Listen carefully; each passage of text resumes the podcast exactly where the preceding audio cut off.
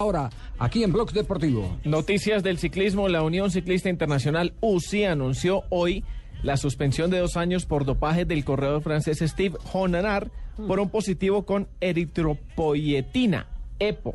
El ciclista de 26 años afirma un documento aceptando la sanción. Honar, que el año pasado corrió en las filas de la Mundiale, dio positivo durante un control realizado el pasado 21 de septiembre fuera de competición, agregó la UCI.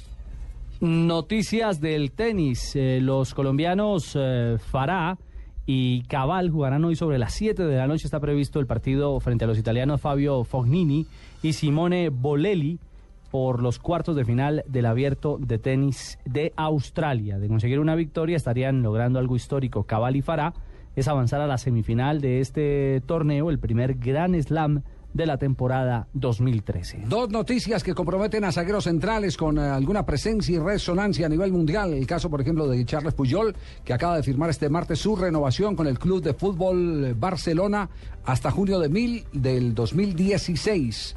Y la otra es eh, la transferencia del defensa uruguayo del Paris Saint-Germain de la Liga del Fútbol Francés, Diego Lugano, que llegó a Málaga, España, para eh, colocarse al servicio de Pellegrini, el técnico chileno que sigue siendo uno de los técnicos más rendidores en el fútbol español. Ya pasó incluso los exámenes médicos, ya lo ha sido, ya ha sido confirmado entonces. Javier, noticias aquí en el fútbol colombiano. El presidente Independiente Santa Fe, César Pastrana, ha dicho que el libro de contrataciones aún no se ha cerrado para el Expreso Rojo, que están buscando la posibilidad de vincular a un delantero argentino, del cual todavía no ha dado nombres, pero parece, está oficialmente que de apellido Rodríguez. Eh, de todas maneras, él tendrá plazo hasta fin de semana para concretar o no el negocio. Lo que sí está confirmado es que Wilder Medina va a ser titular, va a debutar en la Liga, en la Superliga. El próximo jueves. El próximo jueves, al lado de Martínez Borja. Van a ser los dos delanteros titulares de Independiente Santa Fe. Luis Felipe Escolari dio la primera lista de convocados luego de su regreso a la selección brasilera. Ronaldinho, Julio César y Luis Fabiano vuelven. Marcelo quedó por fuera y el partido amistoso será 16 de febrero contra Inglaterra en Inglaterra.